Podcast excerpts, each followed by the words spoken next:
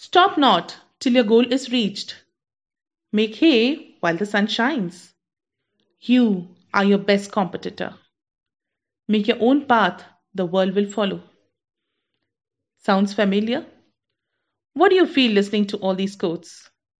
Inspired? Capable? Motivated? Aren't we driven by every small inspiration that life gives us? Or should I say, inspiration gives us hope and hope keeps us running? Hello, I'm Revati, and welcome to my podcast journey where my co passengers will be people from all walks of life waiting to inspire and get inspired. This episode is brought to you by Wom Inspiria.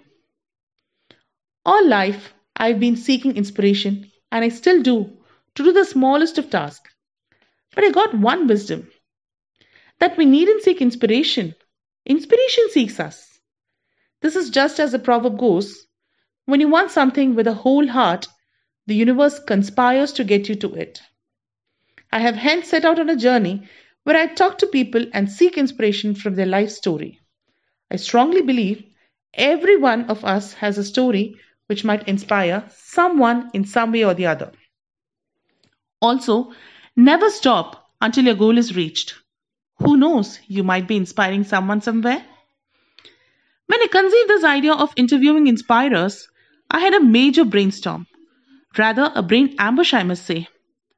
From influencers, celebrities, people who proved big were the first ones to come to my thought.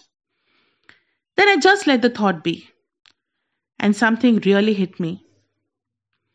People who have proven big, hadn't they started small? We have this mental block in our minds where when we talk about inspiration, we sort it only from those who have proven themselves and are already established.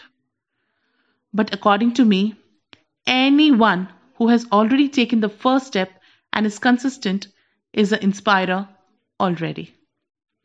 So join me in my journey for your daily dose of inspiration. Wom Inspiria, contagiously inspiring.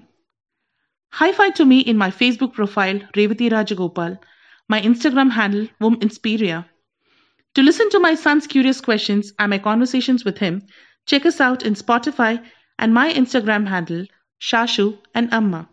Until next time, keep inspiring.